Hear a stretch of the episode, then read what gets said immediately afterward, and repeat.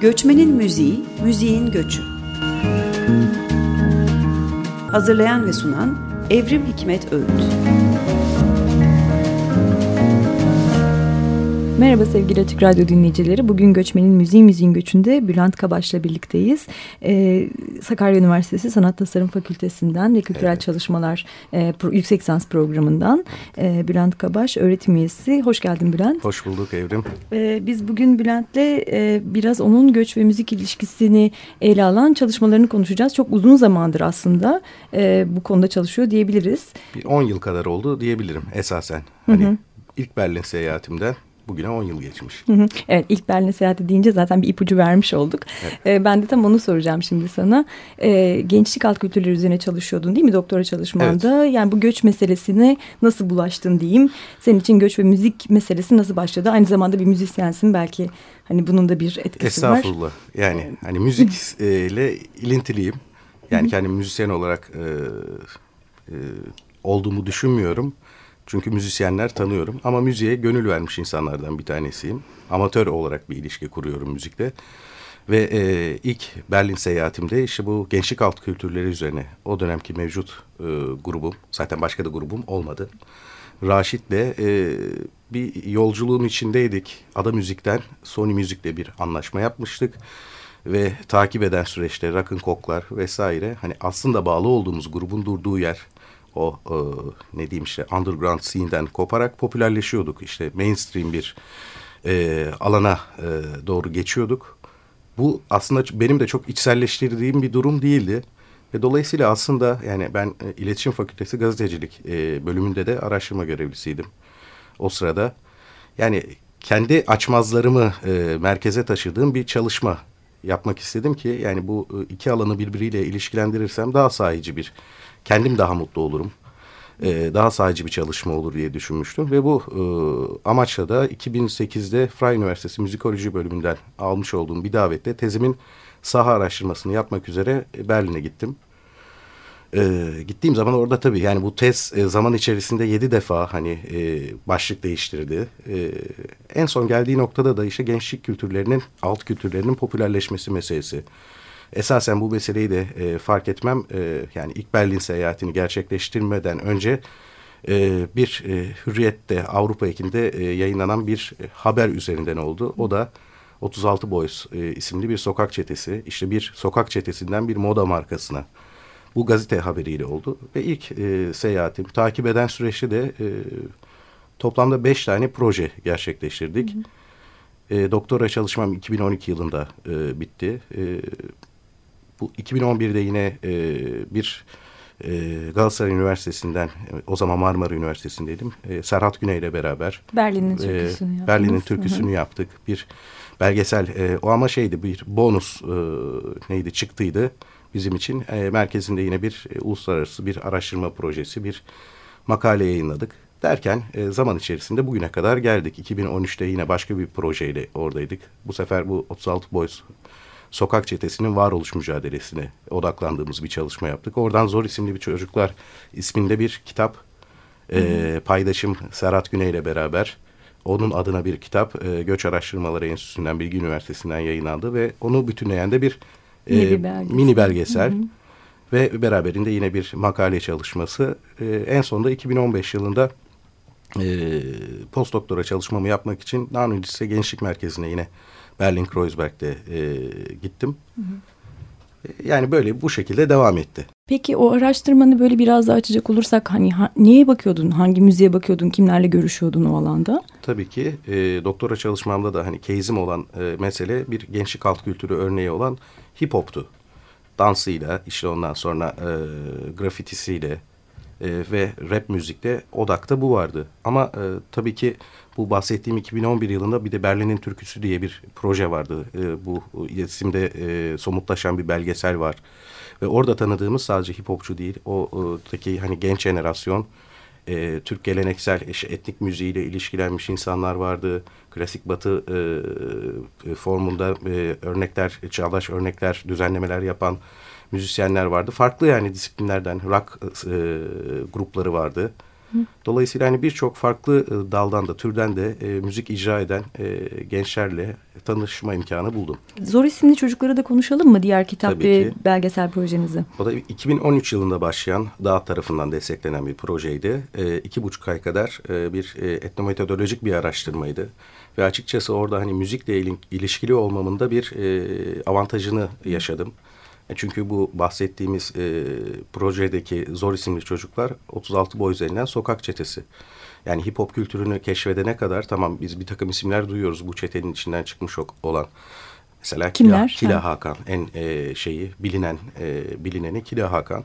Ama sadece o değil hani e, yani bu ekibin içerisinden daha sonrasında e, yönetmenler de çıkıyor, oyuncular çıkıyor, birçok sporcu çıkıyor. Grafiti e, ile e, ilişkili olanlar şu an sanat akademilerinde grafiti dersleri veriyorlar. E, beyin cerrahı bile var yani bu sokak çetesinin Şey, içinden küçük çıkan. bir parantez açıp sorayım. Tam hangi yıllar bu çetenin ilk çıkışları? Çetenin e, ilk ortaya çıktığı yıllar 80'lerin sonu, 90'ların başı. Ama bahsettiğimiz e, dönem, e, ilk e, dönem e, Berlin Duvarı'nın olduğu dönem, son yılları. Ve bu arkadaşlar da Kreuzberg'de yani duvarın hemen dibine sıkışmış gençler. Yani orada e, mahallenin sınırları belli yani birkaç sokakla belli.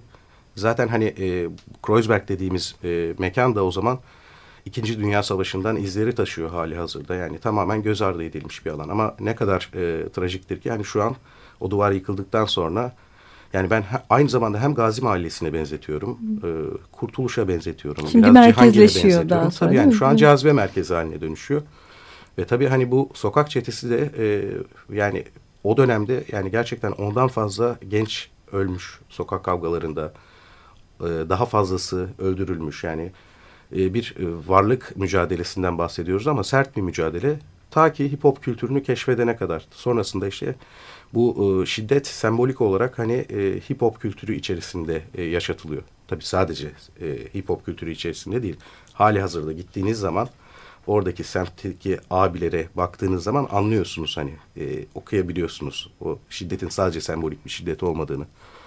Ama e, zor isimli çocuklar işte o dönemin yani şu an 40 ila 45 yaşında olan e, gençlerinin e, varlık mücadelesine ilişkin. Sonrasında tabii duvar yıkıldıktan sonra bir cazibe merkezi haline geliyor. Bir kısmı kriminalize oluyor, bir kısmı da kendilerine e, alternatif ifade alanları. Bu alt kültürel hani e, bir takım e, sermaye olarak kullanıyorlar bu şeyi yani sokak çetesi mensubu olmalarını. Dolayısıyla hani zor isimli çocuklar buna dönük hani e, bir filmcikle beraber e, bütünlediğimiz bir kitap projesi Serhat Güney'in e, yazmış olduğu ve bir makaleyle sonuçlandı. Peki bir şeyi sorayım yani bu hip hop kültürü peki sonra nereye doğru evri- evriliyor? Yani bir tür işlevi var çünkü o dönemde ama bugün artık onu kaybediyor herhalde. Hip hop kültürü o bir efsanesi yaşıyor şu an. Yani e, baktığınız zaman o gençlik merkezinde de işte ondan sonra 6 ay kadar çalıştım. E, duvarlarında yaşıyor. Semtin duvarlarında yaşıyor. Grafitilerde yaşıyor. Ve gençler hani bu yani artık üretken değiller. O dönem e, için birçok mesela Islamic Force'da başlayan e, bir e, gençlik hareketi bu. Ve hani şu, şu kadar da iddialı yani. Hani buradaki e, hip hop hareketini de besleyen işte zaten duymuşuzdur Batı Berlin işte Kartel bile kısmen bu 36 Boys'a eklemlenmiş. Gerçi proje bir grup ama bu e, efsaneyi e, arkasına almış bir grup. E, ama günümüzde e, bakacak olursak sadece efsanesi yaşıyor. O şarkılar dinleniyor ama bir e, bu anlamda bir üretim e, maalesef yok. Yani e, buradan beslenen bir üretim yok. Şimdi ne var peki? E, Sen şimdi neye bakıyorsun, neyle ilgileniyorsun? Ne dikkatini çekiyor e, Almanya'ya gittiğinde, Berlin'e baktığında? Şimdi artık çok fazla bu hip hop meselesiyle e, ilişkili değilim açıkçası.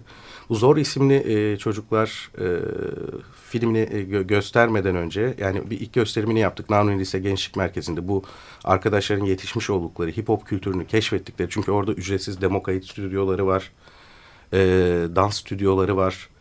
E, ve dolayısıyla bu hip hop kültürüyle hem tanışıyorlar hem de e, bir şekilde hemhal oluyorlar. Üretimler ilk üretimler orada çıkıyor ortaya.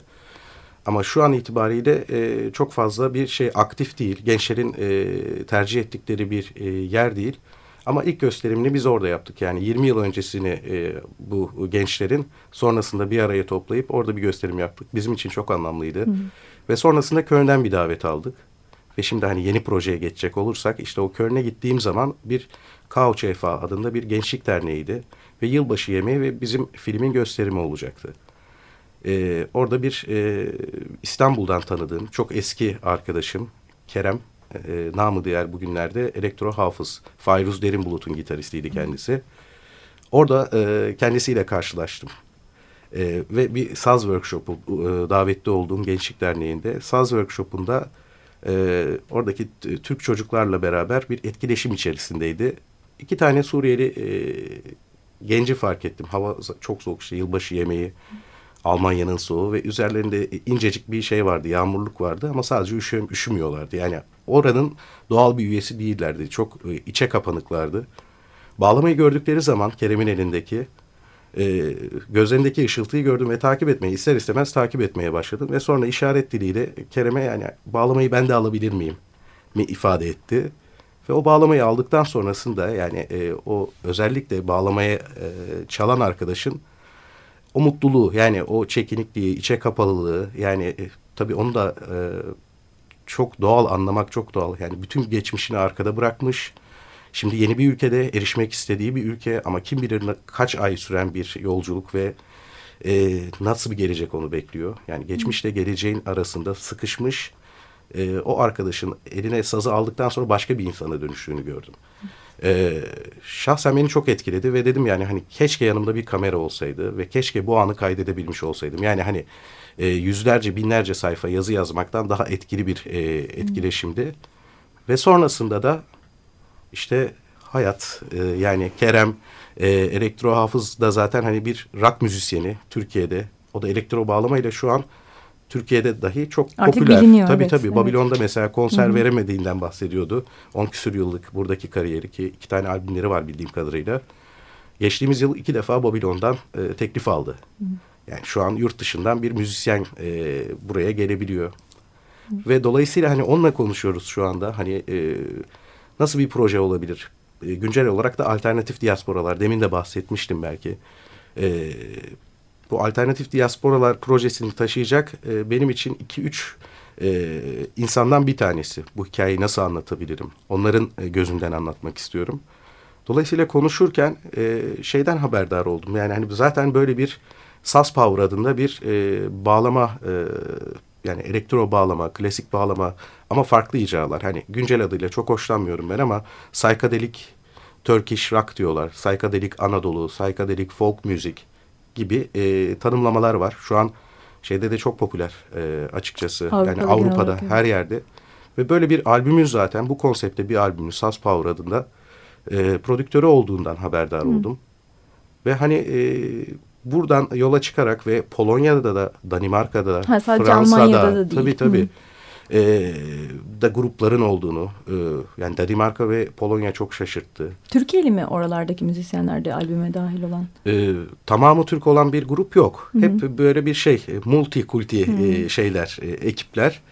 E, Kerem'in de öyle o, o şekilde. E, Kerem ne zaman gitmiş peki Almanya'ya aşağı Sanıyorum 5-6 yıl öncesinde. Ha, çok aslında çok yakın yıldır. bir zamandan evet. bahsediyoruz. Aslında çok yeni bir kuşaktan çok farklı Tabii. bir göçmen profilinden bahsediyoruz. Tabii mesela oradaki klasik Türk diasporasının çok dışında insanlar bunlar. Ve hani dediğim gibi çok fazla e, arkadaşlık biriktirdim ve çok fazla da hikaye biriktirdim. Zaten hani bunları da bir yerde anlatmam lazım. Yani hani bu da yeni bir e, bir ilişkisellik. İşte oradaki Türk diasporasının alternatifi oluyorlar oradaki çoğunluk kültürünün de bir alternatifi oluyorlar.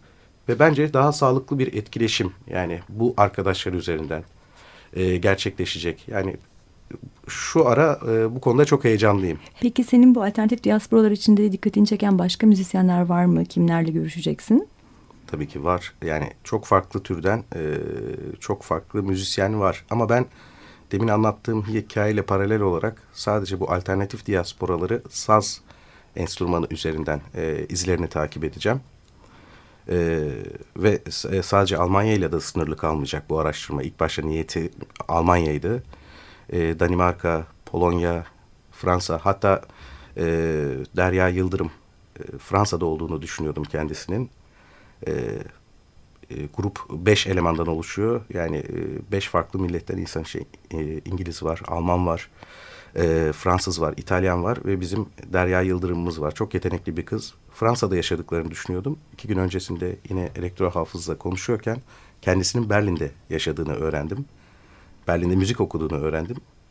Çok sevindim çünkü Büyük- ayın büyük 18'inde tesadüf. Berlin'e gidiyorum. Yani araştırmayı orada açıyorum. Açıkçası çok heyecanlıyım.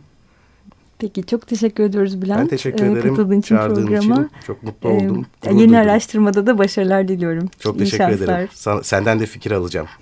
çok teşekkürler. Görüşmek üzere.